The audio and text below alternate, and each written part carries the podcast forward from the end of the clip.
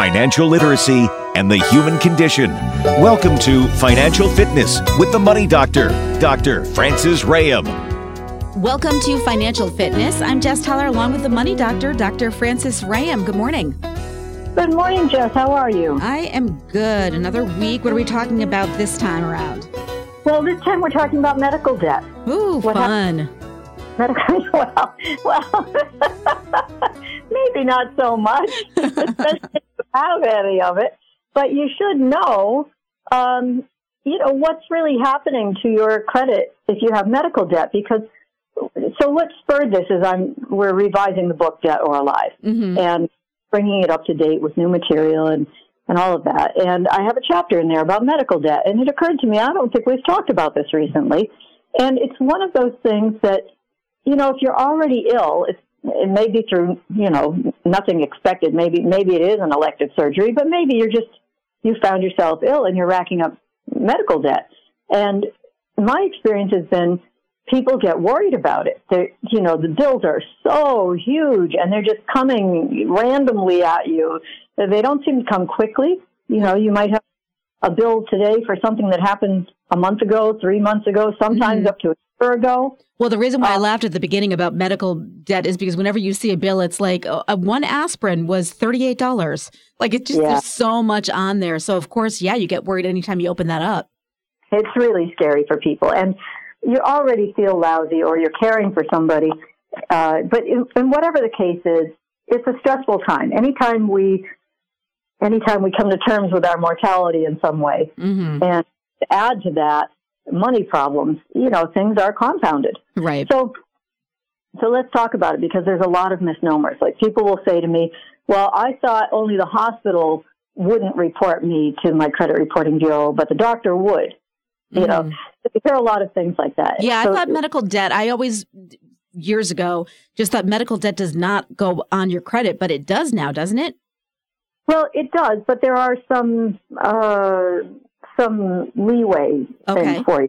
Way for you to get some some breathing room to to give you time to get back on your feet. So, first of all, no debt goes on your credit report unless it's reported. And you know, according to uh, sorry, you're going to have this little edit. That's okay. Um, and according to the National Consumer Law Center, NCLC, almost no uh, medical provider or hospital will report to your credit reporting bureau. However, anybody who's out there shaking their head going, she's wrong, I have medical debt on my credit report, you might have it on your credit report if it got sent to a collection agency or if the doctor or hospital hired a collection person to collect your debt. So some sort of collection agency. And then it shows up on your credit report as in collections. hmm Now, the biggest part of your credit rating is payment history, right? So you want to make sure that your bills are paid on time. But medical bills can be so large that they're almost impossible to do that with. Right. I mean, just the copays if somebody's ill can add up. And then you start to get these uncovered expenses and you don't know if your insurance covered it or you know that your insurance didn't cover it. I mean, I I know one person who's on a medication right now that they had to get a grant for because one dose of it is $50,000. Oh, wow. How are they? I mean, this is a cancer medication and you know, how are they ever going to be able to get this? One, I think it's one month treatment hmm uh, but I think that equates to one dose. Anyway, no way that they're ever going to pay those bills. And so they got a grant for it. The, the doctor got a grant for it. But let's suppose that fell on the person's shoulders. hmm They have to do something about it. What are they going to do? Uh, so the first thing you can do is you can realize that it may not be on your credit report at all unless it goes to collections. If you do have medical debt, you have to remember that in 2017, there were changes in the credit reporting rules that gave you a little more time to get on your feet. And so the credit reporting agencies, we're talking about TransUnion, Equifax, and Experian, those three major credit reporting agencies, hmm uh, will now give you a 180 day grace period when the debt is reported to your credit reporting agency by a collection agency. So a credit reporting agency says, Jess, you owe this medical debt and you haven't paid us, and we've been hired by the hospital or by the doctor to collect from you, and you aren't paying us. hmm So we're going to report you to the credit reporting bureau. Well, they have the right to do that. They can do that. But the Credit Reporting Bureau now gives you a 180 day grace period. This is medical debt only. But it gives you a 180 day grace period to give you a chance to kind of get back on your feet, maybe make a payment arrangement, something of that nature. Okay. Do they automatically do that, or do you have to call and tell them, No. hey, this is a medical debt? It's automatic. It was part of the 2017 changes in credit reporting. So, one thing you need to remember about these things I'm telling you, though, when your employer or the bank or whoever it is is pulling your credit, Mm-hmm. say when you go to apply for a loan or maybe you're trying to get hired and the employer says check this box so we can check your credit, they may be using an older version of FICO. So they might be using version 8. A lot of places are still using version uh, FICO score version 8. And what's the difference with that? Well, the difference is that rule didn't exist in that software. So there's no guarantee that these medical bills are not going to harm your to at least at this stage, right? Mhm. Now, there's been a FICO score 9, a FICO score 10, a FICO score 10T, and still a lot of places own, you know, FICO score 8, and that's what they're going to use to check your credit. Mm-hmm. So you do want to pay attention to these things. But that 180 day waiting period, you know, is before it gets listed on your credit report. So that's a that's a big grace period. It's a six month grace period for you to figure out how to fix this. Now, if you're paying, um, because I always hear this, like just pay five dollars on it until it's paid off, like for the rest Yep. of the time. If you're paying uh, even a small amount, like five or ten dollars, Yep. can somebody report you to the credit bureau because you didn't pay the minimum due, or if you're paying something, no matter how much, they can't? So that's a legal question I can't answer, but I do. I love to do that. I love to say just give them anything because it makes it very difficult for them to argue that you're not trying to pay and you need to be collected on. Okay. Uh, in, in, in the medical debt situation, most collection accounts, so if you had a typical collection account, you know, he didn't pay our car loan, he didn't pay his mortgage, whatever, didn't pay a credit card, we had to send you to collection. That remains on your credit report for at least seven years, Okay. regardless of how the debt was, whether the debt was repaid or not, right? So it might be repaid and it might not show, it might now show as paid in full, but the fact that you were in collections shows on your credit report for seven years. Hmm. However, medical debt is expunged if it's been paid or is being paid by insurance. So it can't be So- used against you. Yeah, so this 180 day grace period gives you time to do all of that, to either figure out how to pay it in that period of time, or to figure out how the insurance is going to pay it, or to do what you were saying, you know, make an make a payment arrangement. And so when you said, you know, I've heard just pay five dollars and it can't affect you, I would add to that call the agency, call the hospital, call the credit reporting, I mean the credit collections agency, whoever you have to call to be able to make a payment arrangement and get it in writing. I will pay you $5 a month, but you won't report me as delinquent on my credit report. But is it's probably difficult to get them to agree to a small amount like that, isn't it? No, it's really not. Okay. It's the easiest debt to negotiate that. And they're so nice when you call them. I, I've been involved in many of these negotiations for people with medical debt because it's insurmountable for some people. Mhm. Somebody had a heart attack, a cancer, whatever. I mean, those bills are enormous even after insurance. Right.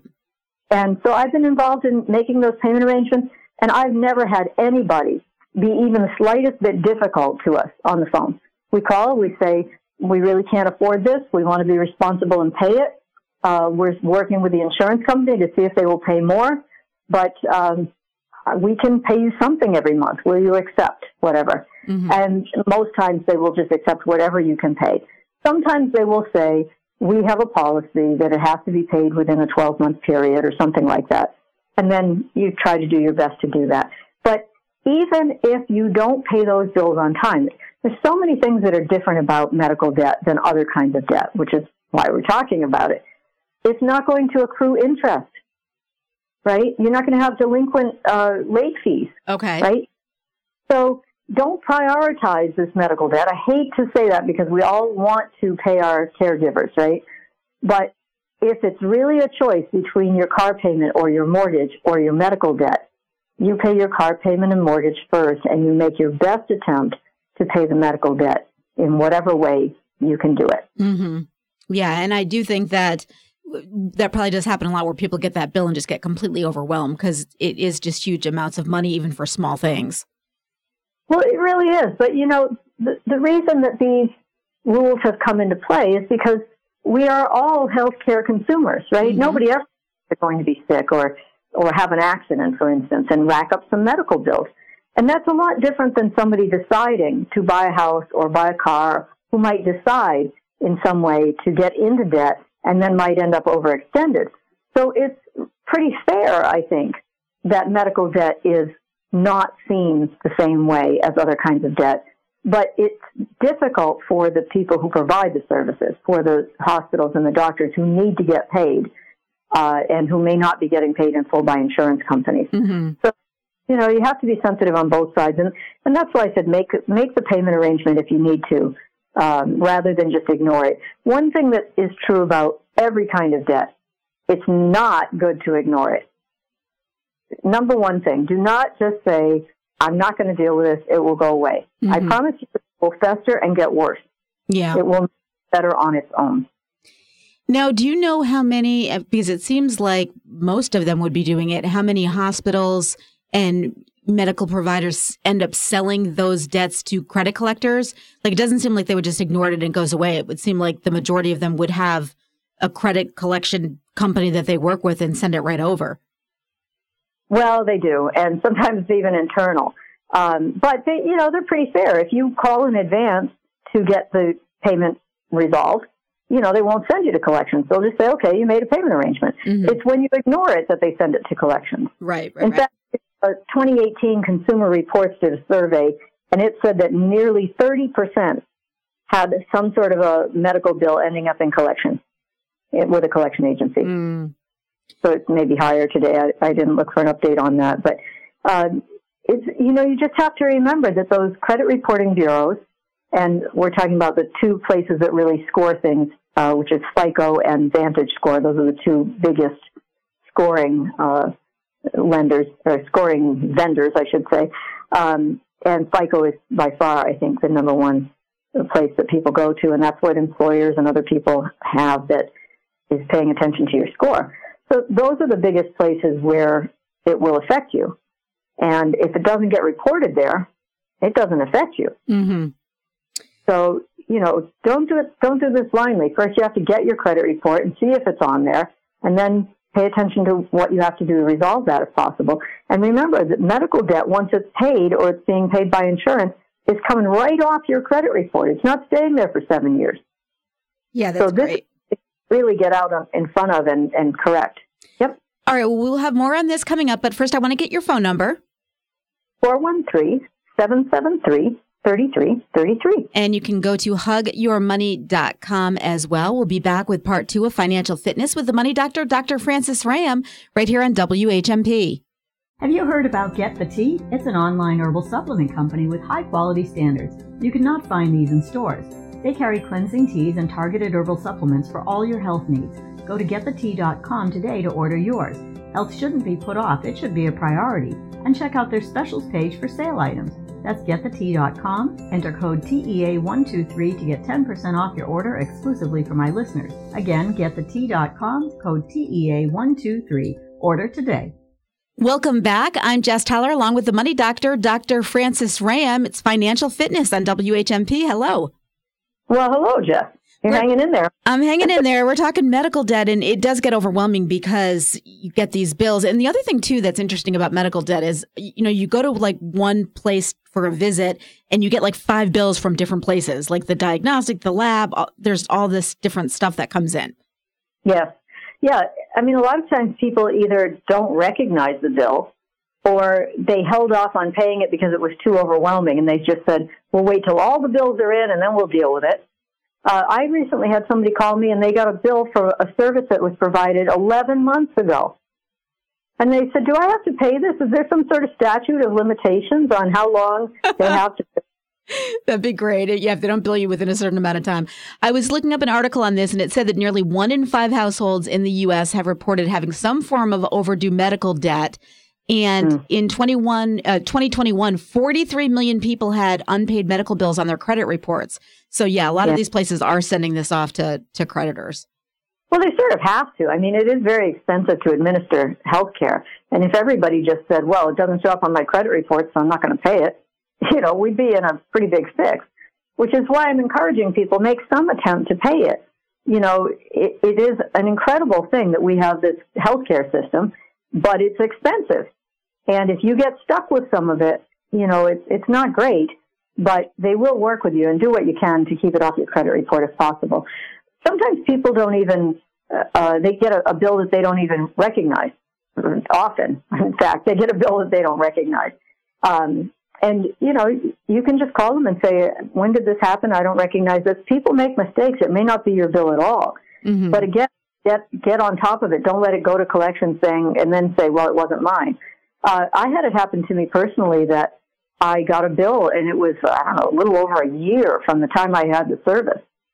And I called them and I just said, seriously? A year ago? I don't even remember what this was for. And did they just forget to bill you or why was it so late? Well, and they told me, you know, we've had employee problems. We had to hire out a firm to back bill. And so a lot of times places will do this. They'll hire a third party when they realize they're not getting enough money in. And the third party isn't necessarily a collection agency, but they are a collecting company, right? Mm-hmm. And they come after and rebill and they get part of that sometimes as part of their pay. So they're going to bill everything they can mm-hmm. all at once and then handle the flurry of phone calls. In my case, I just said, really? I don't even know what this was for a year ago or whatever it was. And they just said, don't worry, we will take it off your record. They didn't even bother to tell me what it was for. Oh, they, they just took it off? Yeah, they just said, that's okay, we'll take it off. My guess is that somebody had said, look, we're going to bill everybody. And when you, if somebody complains, here's what you can do, mm-hmm. right? Take it off. You can make a payment arrangement. You can do these things. Otherwise, they have to pay it so I, you know, I'm not employed by that place, so I don't know exactly what happened. But I was pretty shocked to find out that they just said, "Okay, don't pay it." I mean, I wasn't really complaining. I just said, "I got a bill from a year ago. I don't know what this was for." Mm-hmm. So it was something minor, but they just said, you know, take it off the off the credit. Sometimes so it does I, pay to call then. Uh, yeah, it does. Rather than have your credit, you know, tarnished as a result, if I if I didn't call and I just ignored it and I dug my heels in saying, well, if they can't bill me for a year, I'm not, I don't have to hurry up and pay them. If I did that, eventually it would go to a collection agency. 180 day grace period from the time they reported it to the credit reporting bureau before it showed up. Mm-hmm. And, uh, you know, then I'd have a problem. Also, the, the newer, um, versions of FICO, FICO score, my 10 and 10T, I believe, are, are not using the medical debt, uh, the same way in the scoring model as they would a mortgage or a car loan or something else like that. So, you know, you can really, you can really do yourself uh, a favor here by just trying to make a payment arrangement. If it has gone to collections already, call the hospital or the doctor that sent it there mm-hmm. and ask pull your account back so that you can make a payment arrangement with them. Sometimes, often, they will do it. Sometimes they will say, no, just deal with the collection agency, in which case you have to remember if it's paid or if it's being paid by insurance, it comes off your credit report. So I hate to tell you to do this again, folks, but pull your credit report mm-hmm. and look at them. Look at them. Don't pull your score and say, my score is okay. Pull your full credit report. You can go to annualcreditreport.com. Tell people this all the time. You can just go there, get your credit reports for free. And you'll see delinquent credit is just carved out. They're fairly easy to read. They look a little scary at first. But you'll just delinquent credit or derogatory credit. Just look there and see if there's any sort of medical debt on there that you could have removed because, you know, FICO scale, Vantage scale, but FICO scale goes from 300 to 850. Those are the credit scores you can have. Mm-hmm. Personally, I'm grateful I've never seen a 300 score from anybody, but I bet someone's got it. I'm sure, yeah. Um, but 300 to 850. But a collection that hits your credit report could impact your score of up to 100 points. So wow, that's huge. Yeah, that was according to Nancy Bistritz uh, Balkan. She's the vice president of communications at consumer education at Equifax, right? So she said, look, you know, pay attention to this stuff because that could affect your score up to 100 points. So regardless of what you think about this medical debt, about whether it shows up on your credit report or it doesn't, you need to remember overall that a lower score will affect you in a number of ways. Whether you can borrow money or not, or just obtain credit. Sometimes people don't want to borrow money. They just want an open credit line. Mm-hmm. In case, right? And some employers use credit scores and credit reports when they're searching for applicants, you know, when they're weighing job candidates. Well, and also, especially when you're going to find either if you're renting or buying, that's going to be a huge thing for that. Well, interesting that you mentioned that because it not only is a huge thing for that, but now uh, in the newer versions of FICO, remember I said a lot of them are still using FICO Score 8, Mhm. but in the newer versions, rent, which can be reported by your landlord, rent uh, is still is now being not just showing up on your credit report, but actually being factored into your score. Now that could be a very good thing for renters if they pay their rent on time Mm-hmm. or a bad thing if they don't. So it used to be that people would say, well, it's rent, it's not a mortgage, not going to show up on my credit report, I don't care if I'm late. But you should care because it is now being factored in. Mhm. And that's the way of the future that this stuff will be factored in more and more and more, you know. Um, so if you're, here's something that you should know that can help you, I think, dealing with this medical debt besides just me telling you call them and make a payment arrangement, which you can do. A lot of the things I'm telling you to do on your own. Mm-hmm. But if you're getting these phone calls and letters and emails, everybody's demanding payment, you, you need to remember that it's a civil debt. There's, first of all, you know, I know you haven't felt well, you're stressed already. I don't want anybody, you know, who's sick, who's ill, saying, oh my gosh, I'm so worried about my medical debt, because it will not be good for your health. Mm-hmm. The reason we're talking about this today is to take a little bit of that weight off your shoulders. And you need to remember it's a civil debt. It's not a crime. There's no more debtor's prison. Mm-hmm. The worst they could do is take you to civil court and seek liens against your property or garnish your wages. Now that may not sound very good, but guess what? Social Security and veterans benefits cannot be garnished for medical debt. So if you're a senior, for instance, and a lot of people who have these high medical bills are, and you're worried about, you know, what if I don't pay this? Will they take my Social Security check or my veterans benefits? They will not. They cannot for medical debt. That's good to know. I was also reading this article in Consumer Finance, um, I'm springing this on you, so I don't know if you knew about this or not, but Congress passed the No Surprises Act to help protect Americans from certain unexpected medical bills. But it says as of April of this year that um, medical collections under $500 have to be removed from your credit report. Did you know about that? No, I didn't. I, I have to admit, I didn't know about that, but there are things that are being removed from your credit report because they're damaging credit for small amounts of money. So that one makes total sense to me. I, I'm not surprised by that a bit. So that'd be good if you were pulling the credit report, like you said, you should be looking at it anyway. But if there's some things on there under 500 bucks, it's supposed Yeah. to be removed now, which might help a little bit. Well, I have to say, some of these times that you never receive a bill, and it Mhm. ends up, you know, all of a sudden you pull your credit report and you see here's a collections bill for $149. You never even received the bill. Mhm. What do you think about that? So I'm not surprised about that. It probably has come into effect because of things like that. A lot of times, uh, when you don't receive the bill, it's a smaller amount of money. Uh, and so there's one more thing that I definitely wanted to, to tell people about how they can, what they can do to dispute this or correct this. Okay. The first thing is they can dispute it with the collection agency. They have 30 days from the date they're notified of the collection to dispute the debt. I would recommend that you do it in writing. So you maybe you didn't get the hospital bill, but now you've got a letter from a collection agency.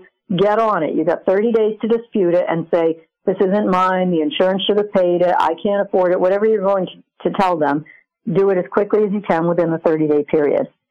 Once you're not- once you notify them that you are working on something, right? You're disputing this Mm-hmm. then must stop the collection activity until they give you proof that the debt is genuine.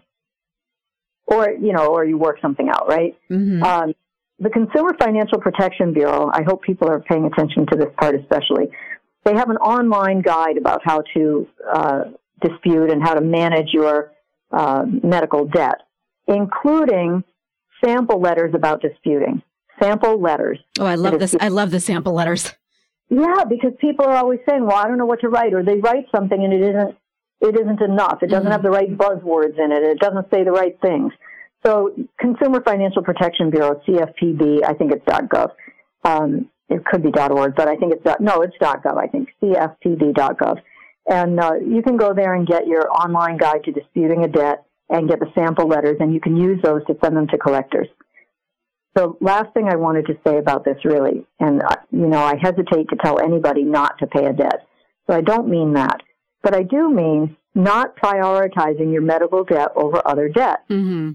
I know I'll get calls from hospitals and doctors on this, but if you're in a pickle, as we used to say, right, and you can't afford everything, then you cannot prioritize your medical debt over your mortgage or over your groceries or over your car payment or over your insurance.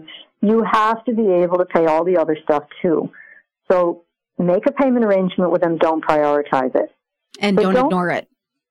Yeah, and don't ignore it. But here's a really big, maybe it's a, a closing thought besides just keep trying to make a deal with these people.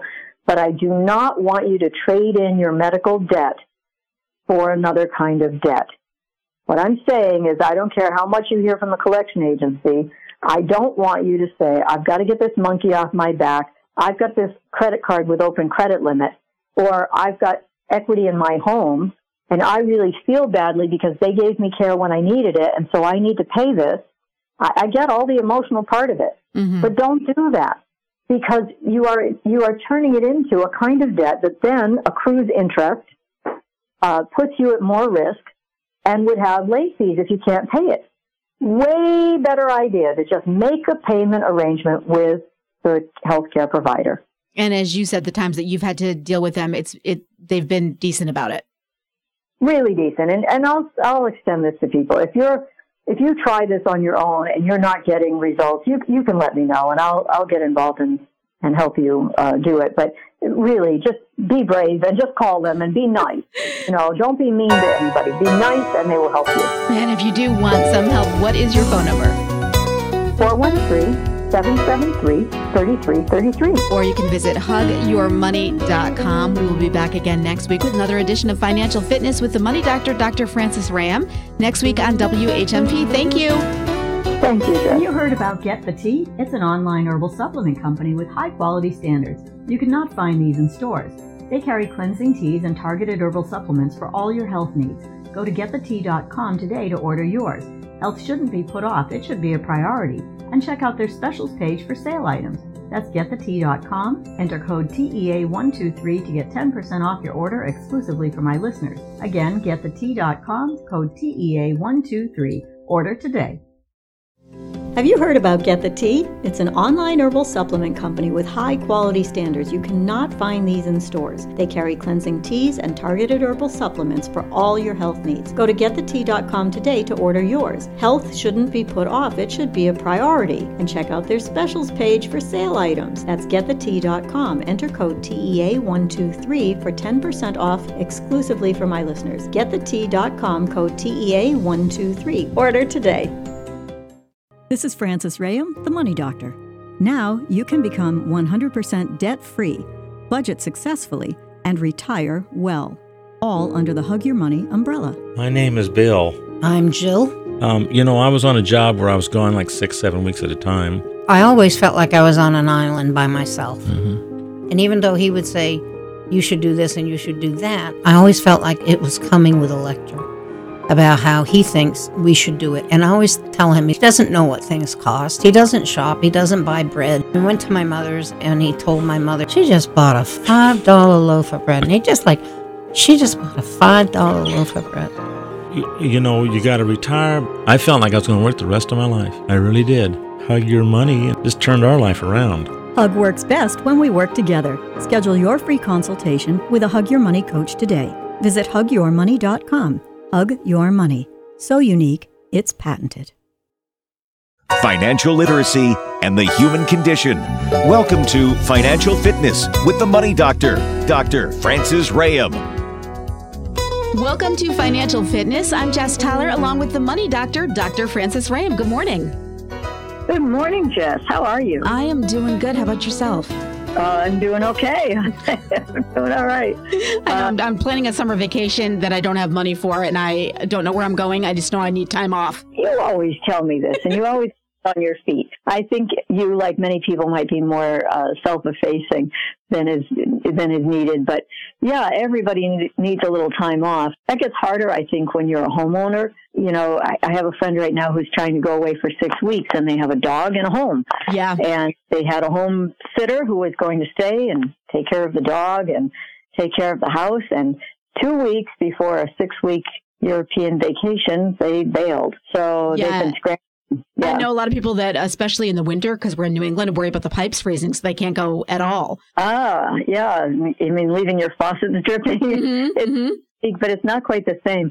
So, you know, a lot of people, I think we tend to think that the owning a home is the American dream and everybody must do it. Mhm. And there's a lot of rhetoric around that, a lot of peer pressure, uh, expectations, um, opinions. You know, I, I have a sister, one of my sisters lives in an apartment.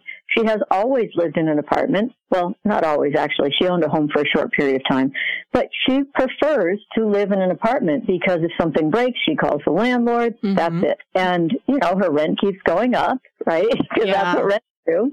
She doesn't build any equity and she doesn't care. She's just like, I don't want to own a home. I don't want to worry about the roof or whatever it is that people worry about with a home. So recently you sent me an article which was interesting, got under my skin a little bit as things, and it said a financial planner said, if you want to create wealth instantly and you think you're doing that by buying a home, think again. Yeah. So I would say, first of all, I'm not against buying a home. I own a home, right? It's not an investment for me in the same way that a monetary investment might be. And I think we can blame the government a bit for this.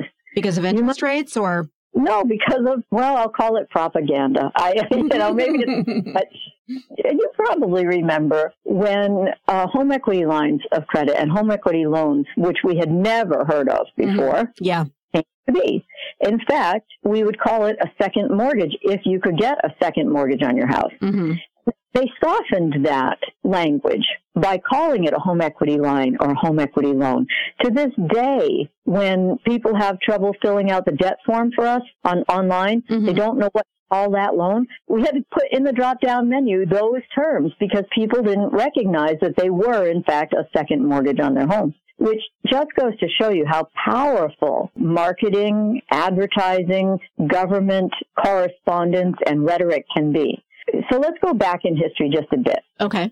to, to before anybody had figured out much about mortgages. Now, I think we did a show once talking about who was the first entity to offer mortgages, and it was not a bank. It was an insurance company. Hmm. And they did it for what I would call rather nefarious reasons. they, they would offer a five year mortgage, if you can imagine, five years to pay off your house. And Well- if you didn't pay it off, they foreclosed. At that time, the uh, houses obviously were way cheaper, though, right? Well, you know, that's what people always say. And it is true that as a percentage of your income, Mm-hmm. houses were cheaper. But when you think about it, most households only had one income at that time. Mm, that's true. That's true. I remember it when my parents bought our first house, it was forty thousand dollars. Yeah. But you're Right. right. Only my dad was working, so that is interesting. Well, it is because when the one person who was working, and it was usually the, the husband in the family, if he lost his job, you know, then the insurance company would come in, and, hey, you can't make your payment and foreclose on the house. hmm So they actually offered these mortgages as a way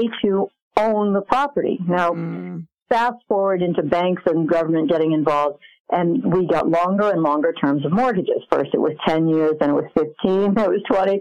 Now we have mortgages out in California that'll go 40 years plus because Oh, the house, yeah, the houses are just so expensive that you can't afford the payment even on your high tech income. So they just give you longer to pay for it. That's interesting because I always watch House Hunters in those shows, and I'm like, how are these people affording a million dollar house? But if it's 40 years, that does make sense. Yeah, yeah. Uh, so, and interest rates do come into play here. But where I was headed with this is because of the shift in how we now perceive our homes, right? Somebody figured out, hey, you can give, get a mortgage and you can pay for it monthly. hmm And then the next thing that came for maybe not completely in order, but one of the things that came out they were beating the drum about all the time, and the reason I mentioned home equity lines is because they would start to say, you know, you need to build equity in your house. That's going to be in some way helpful in your retirement. Mm-hmm. But it's only helpful if you sell your house. Right. And then you got to figure out a place to live with these enormous prices. Yeah, and exactly. Where else are you going to live? Mhm. I have a friend right now who is complaining that he's feeling sort of stuck in his condominium, which he owns outright. Mm-hmm. But the homeowners association fees are $500 a month. Mm. And he's upset because he doesn't feel like he's getting anywhere near $500 a month worth of value out of it. Right. And saying to him, where are you going to live for 500 bucks a month? Mm-hmm. Right?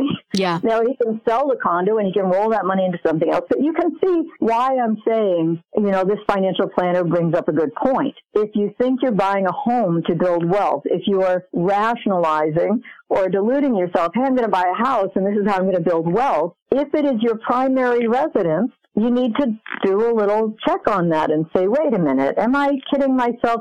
I want to buy a house because I want to buy a house. Mhm. I want to live there. I want to fix it up. I want to have my friends over for dinner. That's the value in buying your home. Not that it is an asset. Now, as financial planners, you know, people love to say, but you're worth this much because you have this equity in your home. Mm-hmm. But accessing it is a different thing. So along comes the government again. And I, I'm not anti-government. I'm just saying we need to pay attention to what has happened to us about the concept of home ownership. Because you are absolutely right. People used to pay $5,000 for a home. My parents paid $13,000 for their home for a nine room colonial on four acres. Wow. And and when they got to the bank, the man for the closing, the, the seller said, "Oh, I have another 17 acres. I'll give you for 500 bucks if you want."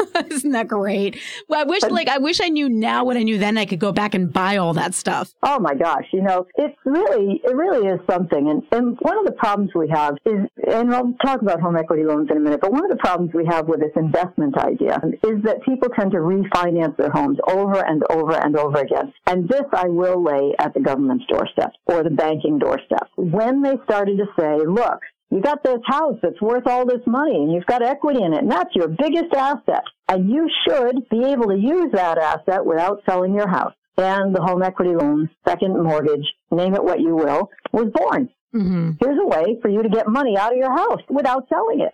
So it seemed very logical. Mhm. But now you've maxed out the value of your home and you're making this payment. And very often it's been done for things like, well, you said, I need a vacation, right? A lot of times people just say, look, this is, we have all this equity in our home and we want this expensive vacation. The kids are getting older. Disney won't wait. Europe looks good, whatever it is Mm-hmm. and we just don't have the money. And it makes more sense to take it out of our home equity loan at, you know, 7% than it does to put it on this credit card at 25%.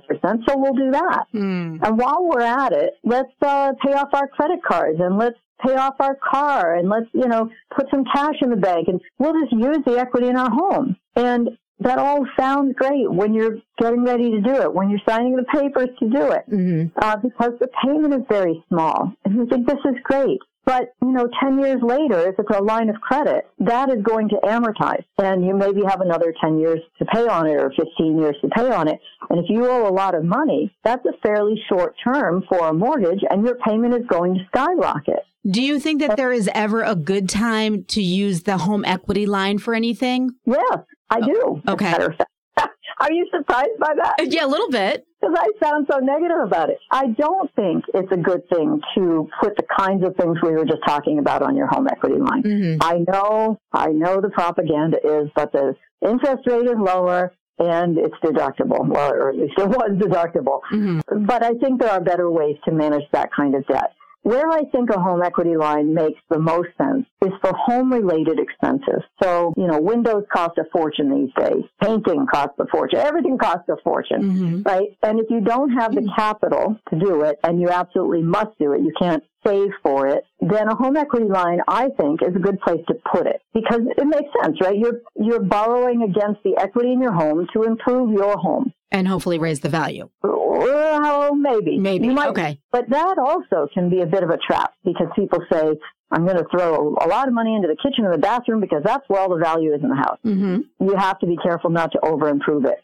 It will bring the value of your house up a bit, but ask any real estate agent and they'll tell you, although it may make it easier to sell, your house is only going to comp out. In other words, it's only going to compare in value to other houses that have sold in the last three months or six months in your area. Right, right, right. That are similar. So yes, an appraiser might give you a little more credit for a better bathroom and, kitchen, but it's not common. I also think this is one, one of those times, and we've talked about this before, about where you need to really know yourself. Because I had a really good friend who took out a home equity loan to do just that, to do work on the house. And Mm-hmm. before she knew it, the money was gone on other things, whether it was credit cards or vacations or whatever Mm-hmm. it might be. And then that money that was going to be used towards the house, you know, was no longer there and nothing was improved on the house. Yeah, it happens. I think that maybe one of the most difficult things I say to people, uh, they don't want to hear it. but it's a, a lesson well learned if they can grasp that and, and warm up to the idea. When they're saying to me, well, we have this money available, you know, should we use this for that or should we use it for this? And I'll say, what would you have done if you didn't have that money available? Pretend that you're strapped for credit. Pretend you don't have a credit card. Mm-hmm. Pretend you don't have a home equity loan waiting in the wings. How would you manage this? And, you know, I have to give a pat on the back to one of my clients who called me yesterday, actually, to give me an update. So a few weeks ago, we had had a conversation about she wanted to take some money out of her investment. And I said that was fine. I could help her do that. But we had a real conversation about why she was doing it. And in fact, she wanted to make improvements on her home. And I said, what about a home equity line? Because your investments are earning more than that. And it is home improvements. And it was, you know, it's fairly minimal compared to the equity in her house. I didn't fear that she was over improving. She's quite a conservative person. And she said, yeah, yeah, that sounds good. Plus I owe my sister some money. I said, eh, well, hang on, hang on. I, you know, owing your sister money, I'm not sure that should come out of your home equity line. But I just said to her, why don't you sleep on this and get back to me? There's nothing urgent here. Mm-hmm. And yesterday she called me and said, I don't want to take any money out of my investment. And I don't think I'm going to take that home equity loan. She said, I'm, I'm saving pretty well. I'm just going to continue to save and do the repairs as needed. And if something really gets urgent or really gets out of hand, I can always fall back and get the home equity loan. Mm-hmm. And this is a woman who, when we started working together, you know, really would say to me, I, I just don't know anything about money. I, I, you've got to teach me about money. And now she's making these really prudent decisions. I'm so proud of her. Yeah, that's awesome. Well, let's talk more about this in the second half. But first, I want to get your phone number for anybody that might need a little help with this. Sure. I, I just want to say, if I sound judgmental on the radio, I'm not that way when we meet, but this is my place to uh, Andy Rooney up. Uh, so my number is 413-773-3333. Or as always, you can visit hugyourmoney.com. Much more with the Money Doctor, Dr. Francis Rayam, coming up in part two of Financial Fitness right here on WHMP. This is Francis Rayam, the Money Doctor. Now you can become 100% debt free, budget successfully, and retire well, all under the Hug Your Money umbrella. The worst thing that people can do is when they refinance their house to roll everything in. We've been really struggling. And so if we can get some wiggle room by refinancing the house, I guess the goal is, oh, well, it'll be better. Even recently, when I had gone to the credit union and they, the woman there had said, I could have helped you. But what she said was when she talked to me about the loan, it was rolling it all in. It was taking that credit debt that I do have and roll that in together. And then she was like, look at that. You'll only pay such and such. But then as I walked away from it, I thought, that's exactly what we keep doing. Debt, budget, retirement. Hug works best when we work together. Schedule your free consultation with a Hug Your Money coach today. Visit hugyourmoney.com. Hug Your Money. So unique, it's patented. This is Francis Rayam, the Money Doctor. Now you can become 100% debt free, budget successfully, and retire well, all under the Hug Your Money umbrella. I don't blame her for what happened, I blame myself. As long as I'm working and making some money, I'm I'm happy. Rather than argue with her about stuff, I would just say, oh, whatever. Do what you need to do. And the same thing for her sometimes. The friction. And it was just causing trouble in our relationship because I wanted to say, we don't have the money for this. You can't buy that. But yet I don't want to deny it to her. Because I do all the books. He has no idea about the budget. He has no idea what I have to do to manage a budget. Actually, I don't believe very much in fairy godmothers. but mama. Debt, budget, retirement. Hug works best when we work together. Schedule your free consultation with a Hug Your Money coach today. Visit hugyourmoney.com. Hug Your Money. So unique, it's patented. Financial literacy and the human condition.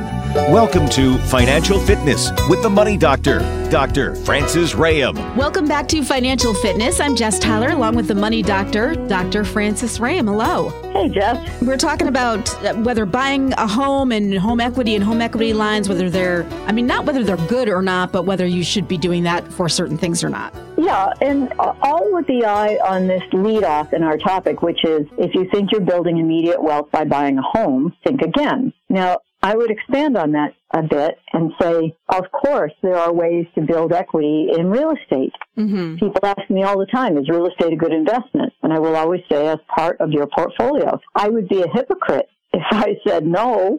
I've bought and sold my share of real estate and made good money on it. Mm-hmm. So there is a way to build wealth in real estate, but we're talking about your primary residence. Yeah, I know we had questions from listeners a few shows ago, and one of the questions was about generational wealth. And you were saying if you're buying a vacation property or whatever that you can sell, but not your primary residence.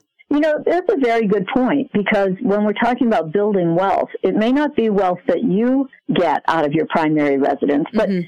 You know, recently I had a, a client whose parent died and left them a bunch of property. And the property was mostly paid for and can be liquidated and, you know, whatever had to be paid off on it was. But that wealth is now passing to his heirs. Mm-hmm. And so in that way, he did build wealth, at least for the next generation, with the real estate. And it was a primary residence mostly. So that is important. Mhm. But, you know, just to put this into a little perspective, Jess, you know, we have all these statistics from a database, right, of, of what really happens in the real world with our clients and their debt and their monetary assets and things of that nature. Mm-hmm. And I, I lean on those because I breathe them, right? We know it's not somebody who got paid to slant something a certain way.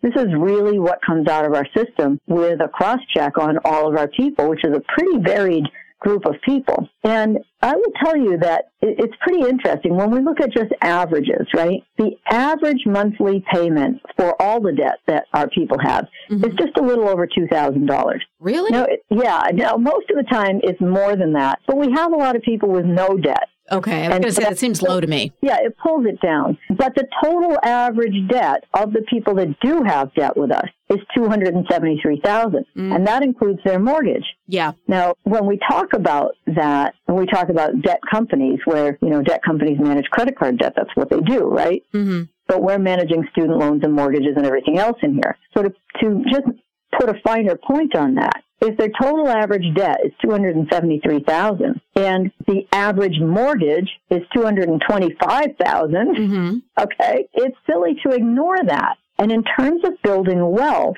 well, let's look at it this way. The average original payoff for our clients when they come to us, right? And they've got credit card debt and student loans and car payments and 401k loans and mortgages, right? Mhm. The average payoff is 31.2 years. Okay. Yeah, that's a lot. The average timeline with us is 8.7. Yeah, it's that's incredible. It, it is incredible. And, you know, people do it every day, right? But when we're talking about building wealth, if you're going to look at building equity in your home, Mm-hmm. even if it's your primary residence, which we're saying, look, don't pay attention to your primary residence as an asset, right? Mm-hmm. But it, let's say this, let's say you pay your mortgage off with us in, in an average, let's say because the mortgage is usually the last priority debt, 8.7 years. Now you have all equity in your house. Mm-hmm. Now, if the market is good and you decide to sell it and move somewhere else or whatever, you're, you're beating the game a bit, right? You're ahead of the, Yeah, you're in a much better position. yeah, and what a lot of people choose to do when they find that they can pay houses off this quickly is to buy another one. Mm-hmm. All right, I just paid my house off. And for some people, it's five years. For some people, it's 10 years. You know, it averages at 8.7. But if you can buy one house off, now you might be buying another property that is a rental income property, or maybe it's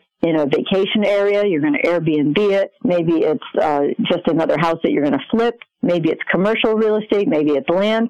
But once you learn how to pay them off quickly like this without sending, you know, gobs and gobs of extra money, then you can really leverage that. Mm-hmm. So the other thing that I see a lot, because I, I love all these HGTV shows, and this is not ideal for a lot of people, but if you're willing to buy like a duplex or something that has a guest house on it, somewhere where you can have, or even have a roommate where that money is going towards the mortgage. So you're paying off a good portion of it with someone else's money. Yeah, you know, I recommend that often with people when money is really tight and they just don't have any any other place to turn to. Mm-hmm. And when there's really no place else, I'll say, "Have you considered a roommate?" And you know, they may not like it, but it could be a big solution. And you're absolutely right. When people are trying to get into a home and I feel like they might be buying too much home and they're going to get themselves in trouble. I remind them that the reason you're doing this is because you want to have a better life Mm-hmm. and how it feel when you can't make your mortgage payment every month. You're not going to be very happy. So think of it as plan A, plan B. Maybe your first house is a duplex. Now here's a perfect example of building equity in a property as an asset. Buy a duplex, for instance. Tolerate being a landlord. You know, make sure that one rent will pretty much float your mortgage if you can do it. You know, that your own side that you can pay for it. Mm-hmm. Second, rent that's coming in is a bonus and, you know, allow yourself, they say 75% occupancy. I'm going to say 50. Mm-hmm. If you can load it with a 50% occupancy, I'm, I'm going to give that my, my vote of approval. And now do what we're talking about, pay it off ahead of schedule, right? Mm-hmm. And then that's plan A. And then plan B might be your dream home. Right. And you may choose to keep your first house and get the rental income on it. It's paid off by then or close to it, right? Mhm. Or you might choose to sell it. And then it really does become an asset. Yeah. Yeah, there's plenty of profit in real estate, but I think you have to be careful not to say things like, well, real estate always goes up. It Mhm. doesn't always go in a straight line. It goes up and down just like anything else. I, Yeah. I do like that it's a tangible asset, that it will have some value of some sort almost always. And I do Uh, think that you've got to keep in mind, like, especially with you're talking about your sister having an apartment, that you're going to have expenses with houses. Like, you're responsible for all of that stuff, whether it's a new roof or a hot water heater or whatever. You know, th- that's always going to come up. Well, there's no doubt. And if, if you're wondering why homeowners association fees go up or rentals go up, it's because somebody has to foot that bill Mm-hmm. and tax keep going up and repairs keep going up. So when you're buying a condo or you're renting an apartment, you're in some form of home ownership. You just may not be in the kind that you see it as a single family dwelling. I was reading this story, which I thought was really interesting about this woman who bought a house in Atlanta and I don't know how much it was, 300,000 or whatever. And she got herself a tiny home, put it in the backyard and then rented out the main house. So she's mm-hmm. basically living for free because the mortgage is getting paid and she's living in the tiny house in the backyard. Yes, yeah. Well, as long as your zoning allows that sort of stuff, you have to always check on those things. But Mhm. uh, but yeah, people get very creative with the way that they make money on real estate. And and you can. I used to say that when I would buy a home and then flip it, right? I would say I don't make money when I sell it. I make money when I buy it. Hmm. And I really meant that because I would buy it for less than it was worth. I would have right. equity in it, and I knew that I would then, you know, improve it slightly and then sell it. So yeah, you know, it's it's a funny world when you're looking at those kinds of things. Let's put a little perspective on a mortgage. Now, I told you that our people, the average mortgage is two hundred and twenty-five thousand. Again, averages are kind of weird to deal with because people say that's all. You have to remember that there's people with, you know, a five thousand dollar mortgage left in these numbers, and people with million dollar mortgages, right? Yeah, But- 225,000 does seem low for what houses are going for right now. Well, you need to also remember that this is not a brand new mortgage for people. The people that we're drawing these numbers from have already got mortgages, most of them, and have been paying on them for years. Right, right, right. So the average n- amount of mortgage that they're carrying when they are in our program right now is 225,000. Now, the interest rate right now is hovering around 6.89, 6.91, just under 7%. It's awful. But it, It's awful. just just wait, it could be worse. So 200, 225,000 on a 30-year fixed rate loan at that kind of interest rate, 6.89. Now we're not talking about adding taxes and insurance or Condo fees or whatever there might be. Yeah. yeah, or anything. And just that payment for 30 years is almost $1,500. It's Mhm. 1480, 35, I think. Now, of that payment, when we're talking about are you building equity, when you're starting off a loan, less than 200 bucks of that is going to principal. Oh, it's so awful. Yeah, which is one of those things that, you know, when you break that down, there's about 100 and, I don't know, $185 roughly of that is principal and, you know, somewhere around 1300 of it, again, roughly ballpark, is uh, interest. Now, as you continue the loan, the more you pay on it, the more principal comes out of every payment and less interest. But they are stacked up front in high interest. Ugh. Now, that means when people are refinancing, refinancing, refinancing, I say pay attention to what you're doing. So what happens is people refinance their home because, oh, maybe they want to take a little money out to fix it up or whatever, and they don't think about the home equity line angle. Maybe a banker has said, look, we have a better rate, right? And usually what happens is they refinance to get a better rate and a lower payment. And the reason they get a better rate and a lower payment is that rates have gone down and you're stretching it out usually to another 30 year loan. Sometimes people will try to do it in 15, but let's just say that you're refinancing your 30 year loan, which you've been paying on for 10 years, uh-huh. and new 30 year loan. And you say, but look how much lower my payment is. You've already paid on it for 10 years and now you're stretching it out for another 30. But what you really need to pay attention to, and I, I've never found anybody, not one single person I've talked to, who closed on their loan and had anybody say to them, but you realize you're going to be paying all interest up front again, right? Oh, that's awful. like there should come with a disclaimer, like on cigarettes. Well, you know, I'm sure it's in, I mean, it's in the amortization schedules they give you, right? Right. But who's about that? What they're thinking about is I get a lower payment, I get cash out, I can fix my problems, I'll sign here, you Mm-hmm. know? hmm But that's what you're doing when you're refinancing. You're starting that interest rate clock ticking all over again. And that is, you asked me earlier, is there a place for a home equity line or home equity loan? Yeah, instead of doing a cash out refi, when you have to take equity out of your home for home repairs, you know, that might be a better way to do it. No closing costs. Yes, you're paying interest only. hmm One word of caution here.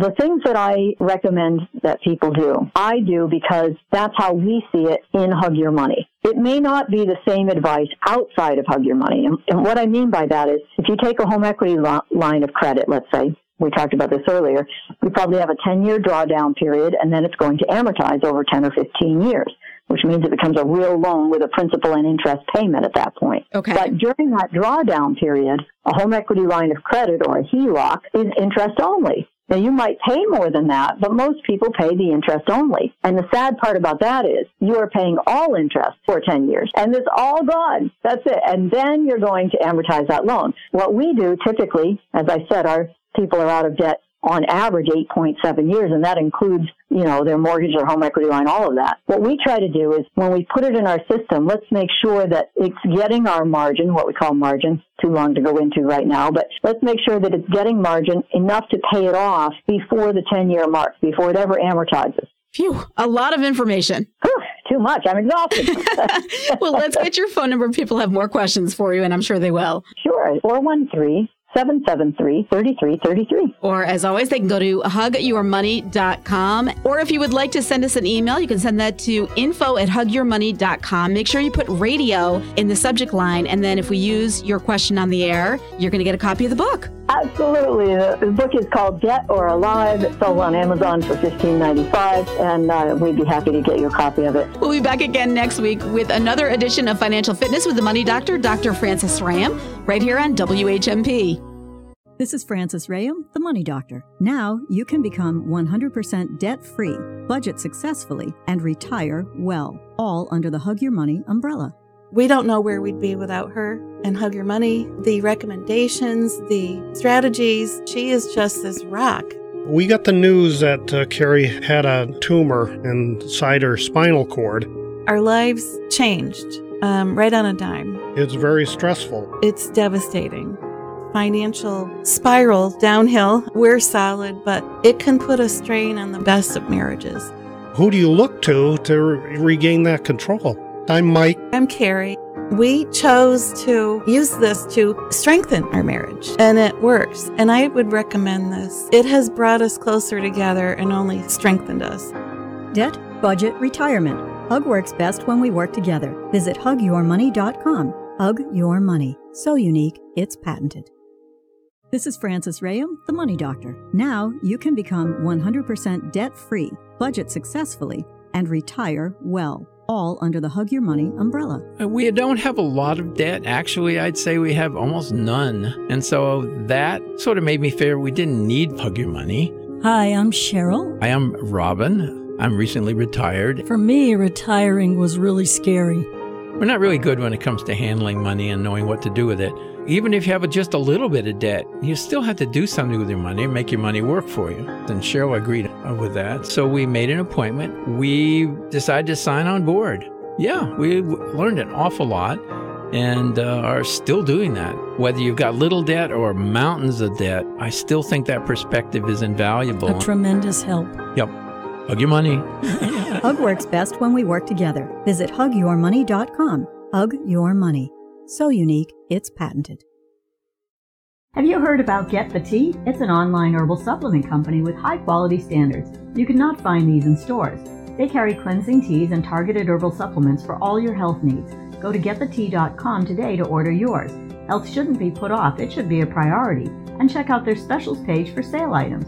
That's getthetea.com. Enter code TEA123 to get 10% off your order exclusively for my listeners. Again, getthetea.com, code TEA123. Order today.